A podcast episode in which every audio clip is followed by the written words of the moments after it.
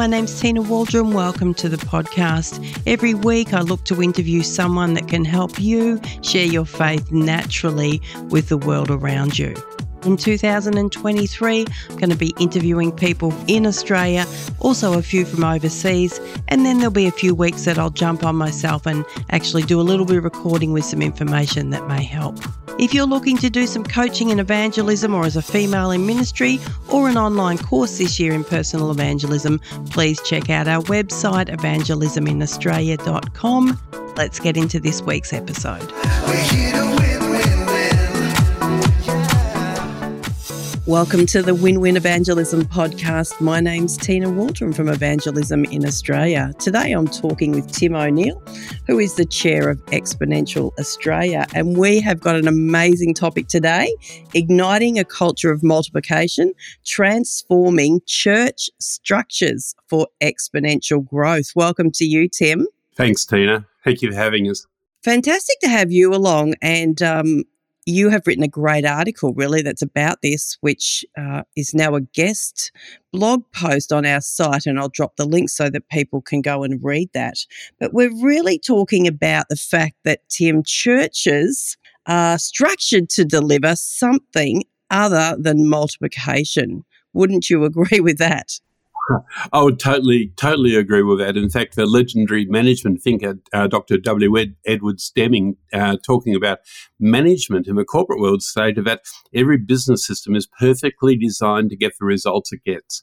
And so when we, we translate that to churches, we're in the same situation. Uh, what, what we're actually getting is what our churches are actually designed to produce. And that's not necessarily what our, our churches should be producing. Yes, that's such a challenging thought, isn't it? I mean, for all of us, like I can apply that to life.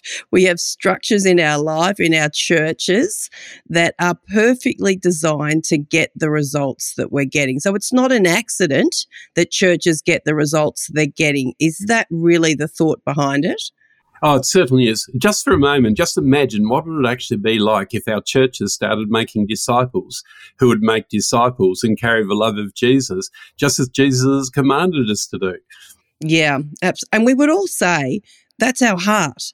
That's what we want to do. But this conversation is very specific around, yeah, maybe are there structures or what structures do we need to produce a church that is a producer. So let, let's talk about that. So, what's the ideal church from a church planting point of view?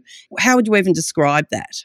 Yeah, from a church planting point of view, um, I think if we go, if we look biblically, we see the dominion mandate in Genesis chapter 1 and 9 and 18, etc., where multiplication is a, is a real part of it. But unfortunately, in Western cultures, that's, that's very, very rarely the case. However, when we looked at developing countries, we see many, many church planting movements take off where churches will plant churches that plant churches. And I think that's much closer to the, the biblical narrative than what we're actually seeing in Australia.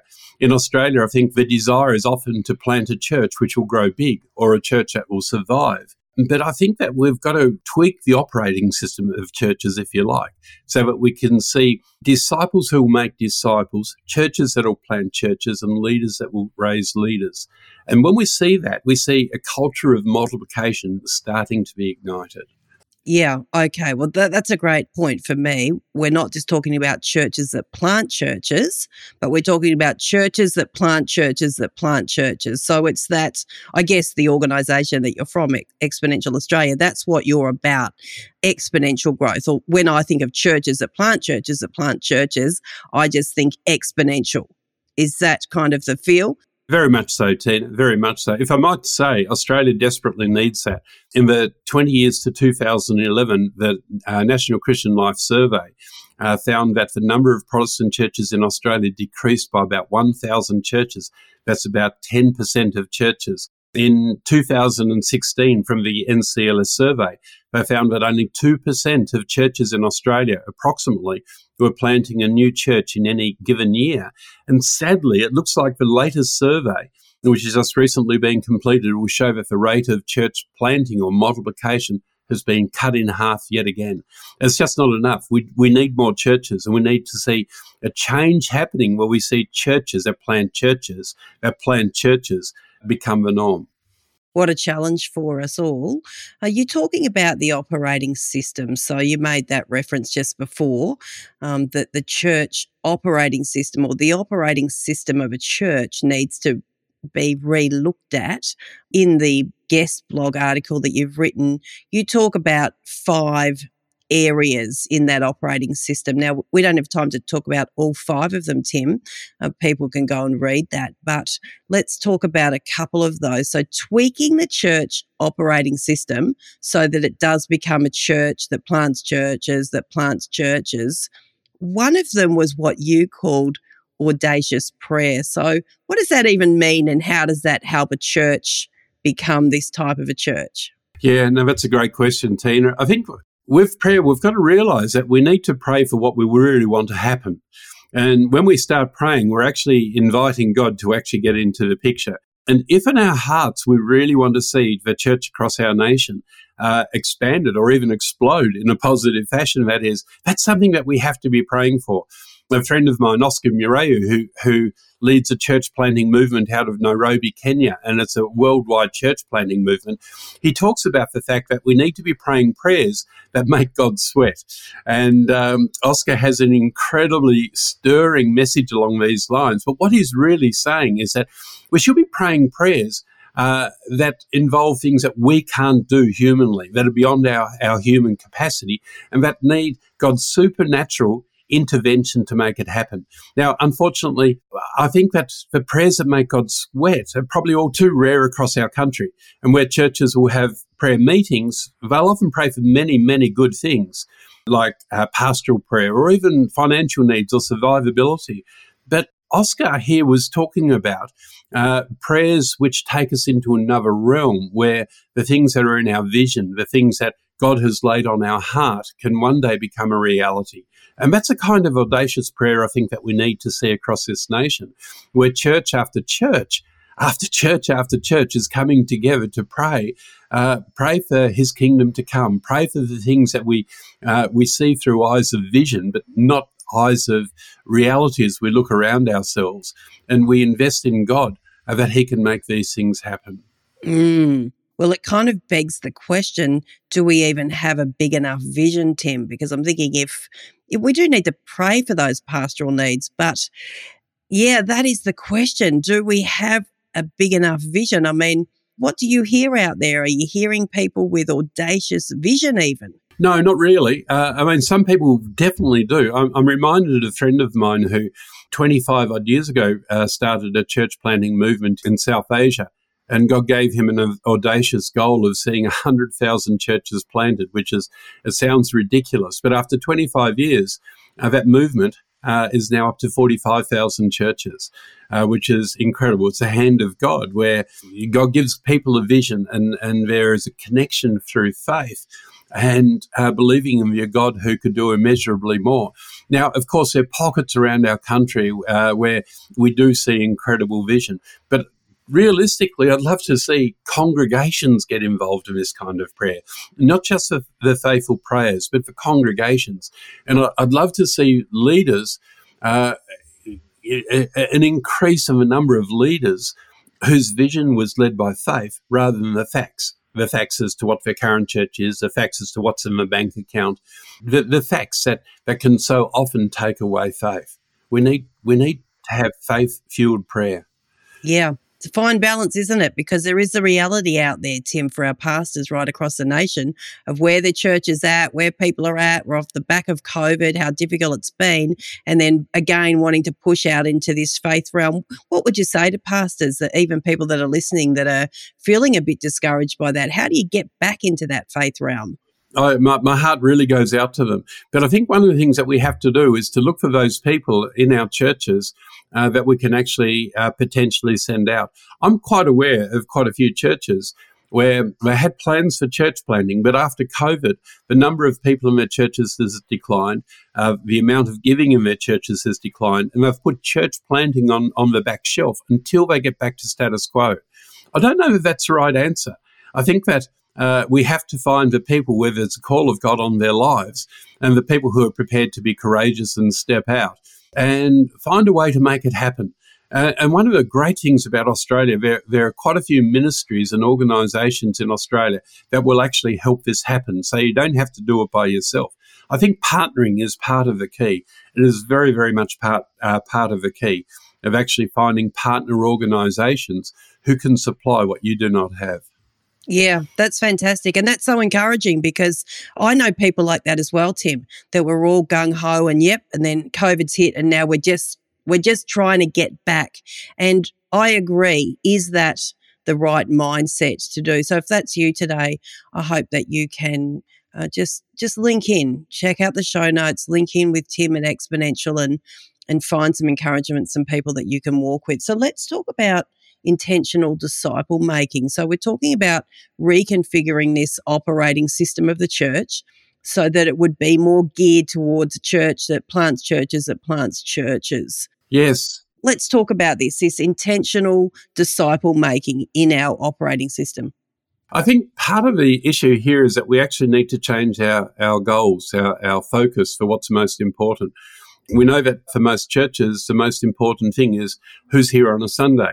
And as we look around and if we see empty seats all over the place, that can have a big emotional effect, not just on the pastor, but on, on the rest of the people in the congregation. Perhaps we need to change our focus from uh, seating capacity to sending capacity, where we're actually looking at determining that the most important things uh, are something other than just who attends on a Sunday. I look at uh, scripture and see that there seem to be two doorways uh, that that Jesus calls people through. If you're a seeker, it's a doorway that leads to faith. If you're a disciple, it's a do- it's the doorway that leads to being a disciple who will uh, follow the commands of Jesus.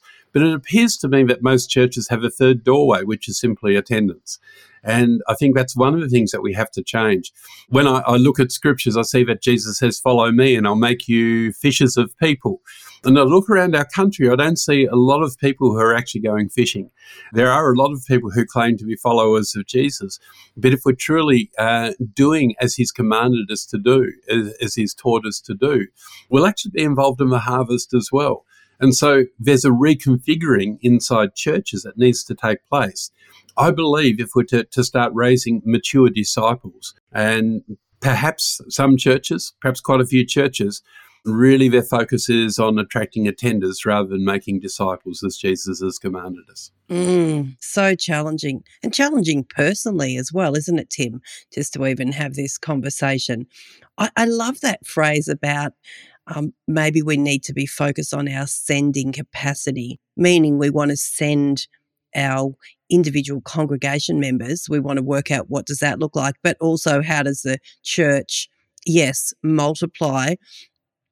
How would you even measure that, Tim? Because, you know, I go to a local church and I know that, well, for the churches that I've been a part of in my life, we like to measure things. So we, a church attendance is is really fabulous because it's easy to measure because you can actually count the people sitting on the seats, Tim. But let's talk about this sending capacity. Well, how do you even measure that if you're a church leader or church pastor? Or should you measure it? That's a great question. And I, I, think we can actually start measuring things before even the sending capacity.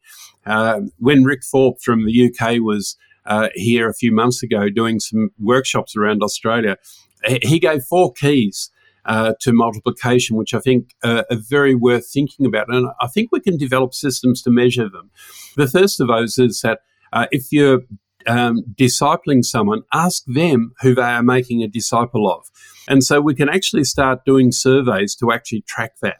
Uh, we, we should be able to have reporting systems which don't need to be complex, uh, where we're actually counting whether uh, we're discipling people who are actually discipling others. The second thing that he suggested is that we should have leaders who are actually apprenticing other leaders, who are raising up other leaders. And if that's the case, then that if one of those leaders moves on, there's already another leader who can take over that ministry, whether it be a small group or whether it be a worship ministry or, or whatever ministry. But also, these people are being raised up so they can go out further. He also suggested that when we, we plant churches and train a church planter, we should train the entire team, not just the planter. And then he also suggested that when we, we plant a church, we should plant pregnant. So we're actually putting in place the systems where we're sending out the, the planter of the next church as well. So I think it's not just about the KPIs of sending, but it's all it's about the systems that actually lead up to that point. And then when we come to the point of sending, we can start counting the number of uh, micro churches that are started, the number of missional communities, the number of churches that are actually planted, and keep track of those. And let them be on the score sheet. You see, the thing is that when we have a score sheet, we look at the areas where we need to pay attention to, I guess, and that will then help drive the systems as well. Yeah, fantastic. I just love it. I love your thoughts and, and comments and all of this. Now, can I just break in, Tim, and ask you? I noticed that Exponential Australia are running a national conference in October in Australia. Is, is this some of the things that you're going to be um, talking about, or what's the flavour of that conference? This conference is all is entirely going to be focused on igniting a culture of um, of multiplication, and we're going to be talking about the five key areas that you mentioned. The article that I've written of audacious prayer, intentional disciple making, empowerment, empowering leadership, dynamic church planting and rapid multiplication. The other five things that we're going to be covering. We've got a, got a range of incredible speakers, both from Australia and overseas. And we've got about 35 workshops that we're putting on as well. Uh, and those workshops will certainly be covering these streams as well.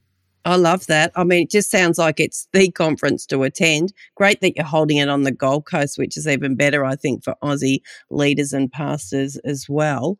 Empowering leadership empowering leadership, Tim, is is an interesting one because I would say of 30 plus years of ministry that, oh, yeah, I'm all about empowering leadership. But what does it even mean? Is it just a, a catchphrase or is it very specific when you talk about empowering leadership, as in multiplication culture? What does it mean? Yeah, that, that's a, again a great question, Tina. I'm reminded of a, a, book that Dave Ferguson wrote, which is called Hero Maker. And just that little title in itself encaptures uh, what it is to have empowering leadership. Empowering leadership is not about uh, me as the leader being uh, being in the spotlight, but it's about people like myself who are leaders of actually empowering other people and lifting them up. So we have got to be hero makers. We've got to be um, I think a, a true empowering leader will, will be prepared not to be in the spotlight, but continually thrust other people into the spotlight. I recall reading some time ago when Ralph Moore wrote it about church planting and, and developing a culture of multiplication. He wrote about the fact that at times we have to sacrifice excellence uh, for empowerment. What I mean by that, as an example, is that instead of having your best preacher on the platform every Sunday, perhaps you need to take a bit of a risk and sure, prepare the people, but have the up and coming speakers on the platform. That's an example of, of empowering leadership. Uh, they, they mightn't be as, as, good a preacher as the senior pastor or the best preacher in the, the, church, but you'll never raise other preachers or other leaders unless you actually uh, put them into positions of responsibility where they can have a go. Mm, absolutely. And are we looking to empower other people in our churches in the role to lead or to plant the next church? Put it this way if we have a leadership pipeline in place, that will help our existing church as well as the new churches. We'll be raising up men and women who can lead in our current ministries, uh, lead in new ministries of a church, and lead in ministries outside of a church, such as church planting. And so the approach that I've always taken is that as I'm talking to a, young leader or an emerging leader, I'm trying to find out where God actually wants them to be, uh, not just to, to go and thrust them into an area where it's it's my need, but actually finding out what the call of God on their life is. But I think part of the problem is that often we don't have in place processes like leadership development pipelines, which will raise up these men and women in the first place. Some of them will be going out to plant new churches.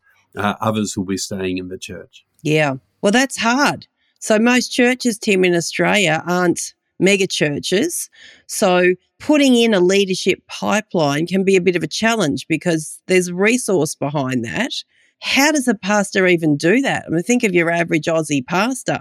How do you even switch your mind into, oh, how do we actually have a leadership pathway in our church? Yeah, that, that's uh, again a great question. I think when we look at Ephesians 4 11 and 12, and we see uh, the different styles of leadership that Jesus has appointed in the church, the fivefold ministry, or as Alan Hirsch would call it, APEST, we see in verse 12, we see that uh, a role of the leaders is to equip others for the work of the ministry. We have to have that mindset where the, the leaders in the church are conscious about equipping others for the work of the ministry, not just doing it all themselves. And I think uh, where we're just doing it all ourselves, we'll just wear ourselves out and there'll be no chance of multiplication. So I think we have to have intentionality as the first example. You know, I'm just thinking of um, my own church situation where over the years we used to run fortnightly a breakfast where we just teach leadership principles. And a lot of the, the key leaders in my church today were teenagers back then who had come along to those leadership breakfasts and they'd learned the leadership principles. So it doesn't need to be rocket science.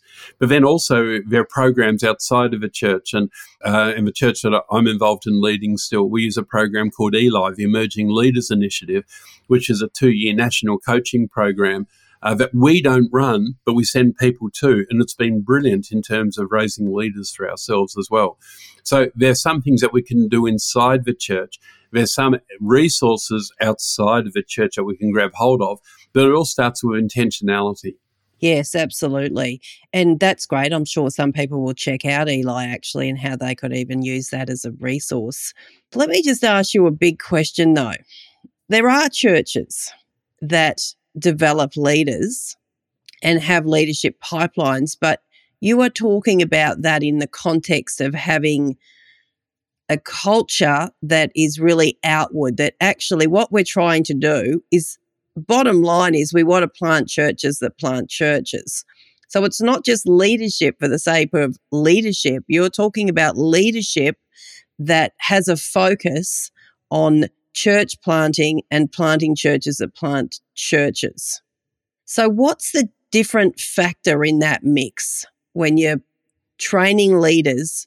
What's in there that's going to ultimately give them that thought process or that DNA? Yeah, I, I, think there are a couple of issues. One is the fact that we actually need to put it on the agenda as a possibility so that people understand that um, going out into the harvest as Jesus commands us in Luke 10 is, is actually something that, that may be on their radar screen. And one of the things also that for many years has driven a lot of my thinking with church planting. In Genesis 2, we see that the statement that a man shall leave his mother and his father and be united with his wife, and the two shall become one. And I believe in that passage we see the, uh, the biblical pattern for the propagation of community. Now, if we look at uh, what a healthy family does, for example, like with my children, I raised my children so they could actually go and make decisions themselves and be healthy as they actually would go out from uh, the family of origin and that they, they would then go and start a new family. Then, if we ch- if we apply this this same scripture to the church world, that's what we should be doing. If, if in my family I wanted my children to stay home uh, until the day they died, I'd be controlling and it'd be a dysfunctional family. And I think as churches, we've got to make sure that we don't fall into that same trap where we're raising our spiritual children with being sent out, being on the agenda, so they can actually go and form a new community with a new DNA, taken from my DNA, uh, but a, a, new DNA and a fresh DNA, which is going to be relevant to meet the people of today. Mm, gosh, Tim, that is so challenging. That is so challenging. And using that analogy is absolutely brilliant because I have kids as well. And yes, when they go out and they start their own families, I can see already, mine are a little younger than yours, but I can see that it ain't going to look much like what I'm doing in the family. You know, they've got their own their own call and their own way that they will express yeah. the kingdom of God, which we've got to make room for. Yeah, just taking that analogy a little bit further, when my oldest son, who's now an adult, um, but he would uh, often have his friends around for a kick of football or cricket, and not often go and have a kick or a play with them, um, cricket, whatever the case might be, and we'd all have, we'd get on well. But I'm under no illusion. They didn't come around to our place to play because of me. Uh, they came around because of my son. He was one of them. I wasn't one of them. He could relate to them in a way which was uh, in a way where I couldn't because I was just in a totally different age group. And I think that if we're to reach people today, we have to have churches that uh, are filled with people of the demographic and the age group of those that we actually want to reach. And I think that's a real challenge because as my, my, wife and I planted a church nearly 20 years ago, and, and I love this church, um, but it's getting older every year. Uh, next year will be 31 years old. The year after that, 32 years old. And some of us are getting older and more grey hair as, as years go by. Life has got to be in the new that we start. We can try and keep renewing what's already there, which we're, we're obviously trying to do. But life has got to be in the new that we actually start. Mm. Oh gosh, this is a fantastic conversation.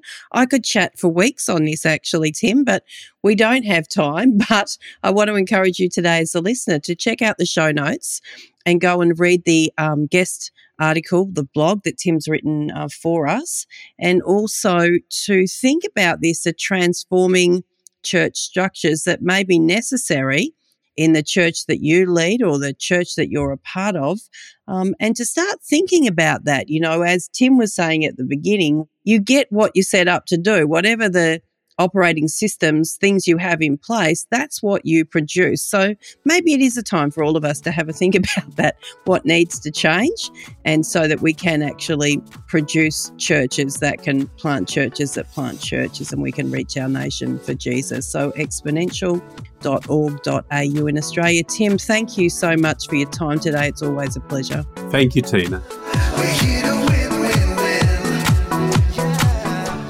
Thanks for listening to this week's episode. I trust it's been helpful for you. Don't forget to check out onmissionwithgod.com. Love to see you in the course this year. Have a great week and see you next time.